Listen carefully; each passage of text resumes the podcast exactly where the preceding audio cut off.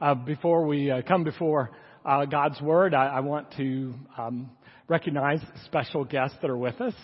On the very back of this section, I'm already in trouble, is uh, our former intern, Elizabeth Ingram Schindler, with her husband, uh, Stephen, and their family. Um, Elizabeth was an intern with us uh, a long time ago because I think I still had a little bit of hair. So that's how long it is. But we're very glad. Uh, to have you and your family with us, Elizabeth. We remember you with greatness, uh, great fondness, uh, and uh, we're excited. As we come before God's Word, let us do so very likely as Jesus and the disciples would have, which is to recite what he called the Great Commandment or the Shema. Would you follow after me? Shema Israel. Adonai Eloheinu. Adonai Echad. Hear, O Israel, the Lord is our God, the Lord alone. Love the Lord your God with all your heart, with all your soul, and with all your strength. And love your neighbor as yourself. Scripture this morning is um, as printed from uh, the letter of James, but I'm going to go back to chapter 3, verse 1, and we'll go through verse 6, and then we're going to skip and go to verses uh, 9 and 10 as James writes to the early church, and this is what he says.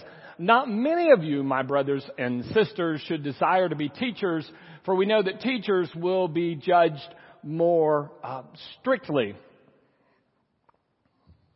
Make sure I said that right. Got my cheat notes. Uh, for all of us make mistakes. And those who uh, make no mistakes are perfect and speaking, they have managed to control the whole body through a, a bridle. In the same way, we, uh, by putting bits in horses' mouths, uh, control the uh, entire animal. And ships great and large so much that they have to be driven by strong winds are controlled by a tiny rudder so that the ship goes wherever the pilot wills. Now, the tongue is a small member, but it boasts of great exploits. How large a forest can be set ablaze by a small fire, and the tongue is a fire. And then skipping a few verses, it says, With it we bless our Lord and Father, but with it we curse those created in the likeness and image of our God and Father. How can blessing and curse come out of the same mouth? Brothers and sisters, it must not be so. This is the word of the Lord. Thanks be to God. Be seated, please. Few weeks ago, um, my wife and I were on a river cruise, and a river cruise is different than an ocean cruise. The ship is much smaller, but it's still a good sized ship. Uh, it's a ship that's big enough to hold 180 uh, clients and, and room also for a crew of about 50. Well, one day when we were cruising down uh, the river uh, as as part of the educational process, uh, they showed us and uh, showed pictures of the wheelhouse, the place from which the captain steers the ship. And we were surprised to learn that that large ship is controlled by a, a joystick about this big, just left, right, up, down. Uh, we were amazed, and that picture sort of stuck in my mind. And then I thought about another picture that you and I have seen way too often recently. And the picture is of untold acres of forest land on fire. And then we hear that perhaps it was a campfire uh, that wasn't put out completely, or maybe even a cigarette. And in these pictures of a tiny joystick and a, and a tiny cigarette, uh, we see a, an image that uh, James could, cor- uh, could relate to. James would say the tongue in the same way is small, and it can do really positive things that guide and encourage, or it can do very negative things that destroy. James says the tongue is small, but it has it is capable of great exploits. I remember the late Dallas Willard once said that churches should do conferences on how to bless people and not curse them with our words. Well, I've been at a conference all week, so I don't really want to give you another conference. Let's just try a sermon. And I think it's a significant sermon because we live in a day where words often seem to be used not to bless, but to curse. 15 years ago, looking at the culture, uh, author Deborah Tannen looked at it, uh, and she looked at the, the, way we communicate in politics and the way we communicate in religion and the way uh, we communicate on talk shows, on the radio and TV, and the way we communicate with each other interpersonally. And she labeled our culture the argument culture. Well, that was more than 15 years ago. About the same time, Professor Stephen Carter lamented the lack of civility in our nation. I don't think things have gotten better in the last 15 years. In fact, they've perhaps even been taken to the next level of intensity in cursing others with our words. But the good news this morning is even though that has not gotten better, it's not particularly unusual for the Bible times. The Bible was very concerned about the use of words and the right use of words. The psalmist writes in Psalm 39 uh, that basically said, I set out not to uh, uh, misspeak with my words. And uh, Proverbs 10:31 praises a person who is able to just spew forth wisdom from their mouth and not things that are damaging. And you'll remember also in the Proverbs, it talks about how a word spoken at the right time can be very powerful. They, they were very concerned with words. When Jesus gave uh, the Sermon on the Mount, uh, there's pretty good evidence that one of the sources Jesus was uh, referring to was not just the Older Testament, but also a book called The Ethics of the Fathers, or a collection called The Ethics of the Fathers. And in that collection are a number of sayings about appropriate and inappropriate uses of our words. It was a big issue in ancient Israel. Would have been a big issue in uh, Jesus' day. I, I, don't know exactly um, the reason, but it seems to have started from the fact that um, though Jews in the beginning may not have lived in large urban areas, they lived together in, in tribes or what we might even think of as clans. And if you've ever been to a family reunion, you kind of get a picture of how this goes, and that is pretty soon everybody knows everything else, whether it's true or not. And so they took the spoken word quite seriously. And they, uh, they were concerned about words that could be used to speak negatively to hurt another person. They even had a phrase for it in Hebrew. It was called Lashon Hara, the evil tongue. And the evil tongue basically consisted in hurting another person. Uh, with your words, and uh, specifically, the big point was gossiping uh, saying things uh, that most likely not true, but at the very least not helpful about another person. And interestingly, you can watch the rabbis debate um, uh, the evil tongue and gossip, and they were trying to decide which of the Ten Commandments is gossiping most likely to break. Is it stealing? Is it lying? Or is it murder? And they came up with this amazing theory that when you gossip about another person, that is like murder. Because if you're stealing from them, you can, you, you can give back to somebody what you've stolen generally. If you lie, you can go and correct it and speak the truth on the witness stand. But if you kill, you can't restore life. And what they argued is that when we gossip about another person and spread things that are probably not true, at the very least not helpful, we have, in a sense, killed their reputation and it's very difficult for them to get it back. So they compared it to murder. Some of you are old enough to remember Raymond Donovan.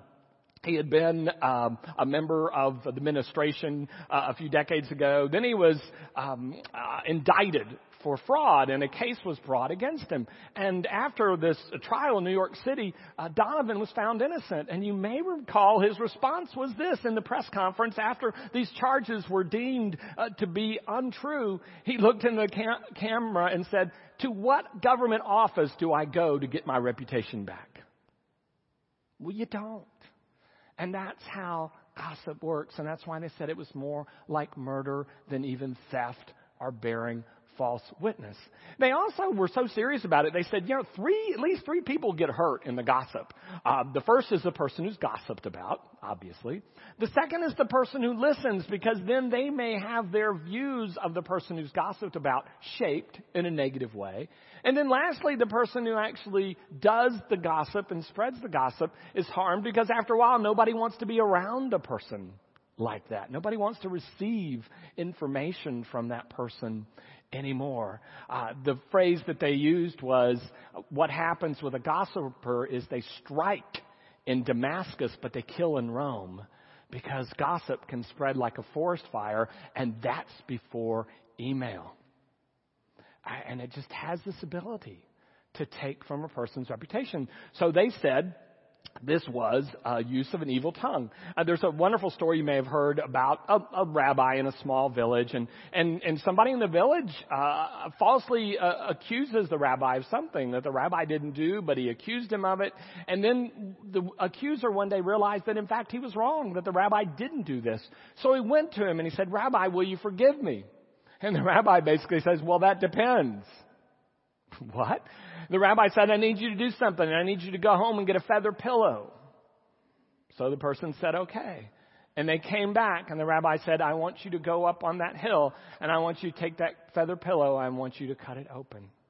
And then he said, I want you to go pick up every single feather, no matter where it is, put it back in the pillow and bring it to me. And the guy protested and said, well, that's impossible. It's a windy day. There's just no telling where all the feathers will go. There's no telling. I can't trace every one of them down. And the rabbi said, exactly. And there's no way you'll be able to go back and all the words you spoke about me and go get every place that they went. So they took gossip quite seriously. They also took something else quite seriously. Maybe you weren't gossiping about someone, maybe you were even speaking the truth, but you did it in a way that humiliated another person. And they had a phrase for this. In English, we would call it whitening the face. In other words, someone is so shocked, like the color just goes out and drained from their face because of what you said about them. And this is what the Talmud, which was a really like scripture for um, the Jews, said that you would be better off to throw yourself into a burning fire than to humiliate someone and make the color go out of their face. And they took it quite seriously. One of the uh, greatest rabbis of the 20th century was a man named Abraham Joshua Heschel. He escaped Nazi Germany just in the nick of time, came over to Cincinnati and then later to New York, um, became a very famous rabbi and very involved um, after the war in issues such as civil rights. And then later he was a frequent critic of uh, President Johnson's approach to uh, pressing uh, the war in Vietnam. But Heschel did it speaking the truth, but in a way that was not demeaning to the people with whom he was having the debate. Jews have an amazing ability to argue. I don't know if you've noticed this. It goes way back. They used to say, where there are two rabbis in a room, there's at least three opinions. Once I was doing a wedding with a rabbi and we were, we were waiting out there and, uh, uh, narthex getting ready to walk in. So I just joked and I said, you know, Rabbi, I've heard this. Is, is this true? And he said, oh, there's at least that many opinions and maybe more. And they share them, but they're able to share them and share them with intensity and then walk away as friends. I'm not saying that we don't speak the truth, but we learn how to do it in a way that is not gossip and that is, does not involve humiliating another person. There's also, uh, the rabbis talked about a second level of uh, misuse of the tongue. Uh, they called it the dust of Lashon Hara. So it's like, and this is like a generation once removed. It's not real great, but it's not as bad as, uh, as gossip and humiliation. And some of the things were using your words to sort of instigate something, to sort of fire it up. So at, at family reunions, when I see my sister, I know there's a particular university and quarterback that she absolutely despises. So I'll say, hey, what's so so and so doing? And that'll start and we'll, and we'll get into it.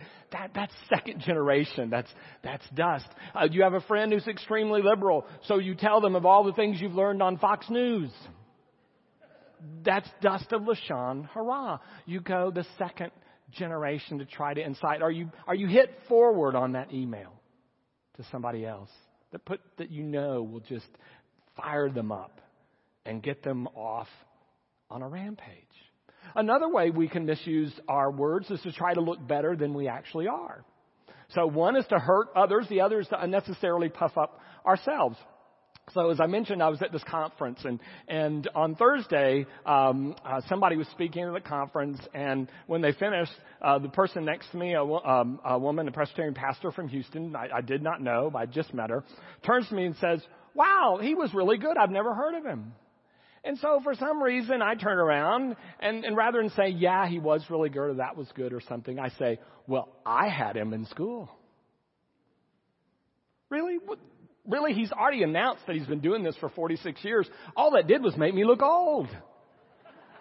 But I was like, gonna like try to score points with a person from Houston that I'll never see again. That's the dust of Lashon Hara. Do we really need to build ourselves up in that way? Uh, there's another uh, example that Rabbi Joseph Telushkin uses in a book on Jewish ethics. He said there's a wealthy man and his sister, and his sister's moved to town. So recently the families have been getting together, and they're both pretty large families with several kids and going to dinner. And so the wealthy brother always says, ah, you know, I'll pay. This is on me. Uh, but for the last couple of times, the sisters made a big fuss. No, no, it's on me, it's on me. And he said, no, it's on me. So after like several times in a row, she made a big fuss again, it's on me. He said, okay. She looked at the bill. She turned white. And she was furious for her brother, for, at her brother for putting her in that position. Because she never really intended to pay. She just wanted to look magnanimous. Now don't try that with me because I will make you pay. But, um, so there are ways where we deceive, we can hurt others or we can try to deceive them, build up ourselves. Well, if there are so many ways to hurt with the tongue, what, what do we do? Well, maybe the answer is we just need to learn to be silent. Earlier in this letter, James says, now everybody ought to be slow to speak. The rabbis used to say that silence is often the best medicine for the body. Maybe. I think of again the great Dallas Willard, who was a, a very brilliant man, professor at the University of Southern California. He would teach graduate courses in philosophy. At the end of a class one day, a student got up to ask a question which really turned into a taunting of the professor and a critique of the professor, and it was wrong and it was out of bounds. And as he launched into this, Dallas Willard's response was, who's a very brilliant man. By the way, people that know Dallas Willard say you never get into an argument with him as a philosopher because by the end of the argument, he might prove that you don't exist. So at the end of the class, he goes in really an attack on the professor, and he's, he's obviously off base to those uh, who are pretty bright. And Dallas Willard's response was just to nod. He said, "You know, that probably seems like a good place to stop the class today." And walks out. And his, his uh, teaching assistant says, What are you doing? You know, first of all, that he was wrong. And second of all, you know he was insulting you. And he turned to the teaching assistant and he said, I'm working hard on the discipline of not having to have the last word. Well, maybe the silence is a good practice. Remember Calvin Coolidge? From uh, American history, Silent Cal. Uh, the story is told. I don't know if it's true or not, but um, one day a reporter said to President Coolidge, he said, I have a bet that I can get you to say more than two words. And Coolidge's response, you may recall, was, You lose. Is it that kind of silence that we need? Or is it possible that sometimes we actually lose in our silence? One of the stops that my wife and I made on our trip was to Nuremberg in Germany. And you may recall Nuremberg was the site of the Zeppelin field where Hitler had the, his great propaganda rallies. They could put more than 100,000 uh, soldiers and clubs and stuff on, uh, club members on the field, as well as thousands and thousands more in the stands. And what they've done in Nuremberg this day is taken one of his own propaganda uh, buildings that he had built that he intended to use for annual Nazi rallies and turned it into a museum that explores how could this happen? How could this happen? Well, I can't explain how it happened, but I know one of the things was that people who knew better, should have known better, were silent. And at, at least in this case, their silence didn't help. Is there something other than silence or cursing Unfortunately, James tells us there is something else we can do with our tongues. We can bless. The rabbis used to have a phrase I'm sure James was familiar with, and James uh, and they said this that often a quarrel between two people is like a fire, and you can either blow on it or you can spit on it. And they said if you blow on it, you fan it. If you spit on it, maybe you put it out. And so, in a way, to put water on a quarrel is a way to positively use our tongue. But another way, I think, is what James called blessing. to lift up another person, to encourage another person. Uh, today, my son who's in seminary uh, starts an internship at a church.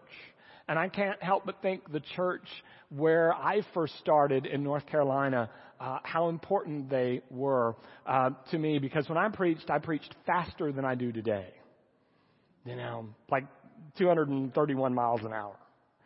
Uh, one time I preached a sermon while dribbling a basketball. And, and that was just the good stuff. But, you know, they would say, You're doing a great job. We really see a wonderful future for you. We can't wait to see what God will do with you. It's encouragement after encouragement. Their words could have easily been used to pick me apart, but they used to bless instead. You know, the Hebrews believed rightly so, if you look at the story of creation, that worlds are created with words, that new reality are, is created with words. So how do you create a new and positive reality for another person? You do it with your words. You speak blessing. Blessing was very important. You'll remember stories of uh, Isaac uh, with Esau and Jacob and how important that blessing was and that they battled over it. And you may remember Joseph blessing all the sons. And even to this day, the fathers in Jewish families have special blessings now for their daughters. Uh, uh, blessings speak positively. They are a form of encouragement and they create in many ways a new reality for people. Just as if if we tell people they're stupid, they'll never get it right, they're hopeless, they should quit that creates a different kind of reality for them. And so I would just give this suggestion to create a new reality. Uh, just a couple of things. One is I think you have to learn to look at people in your life with double vision. You can see them for as they are for, for their faults, but you can also see what they yet may become, what they will grow into.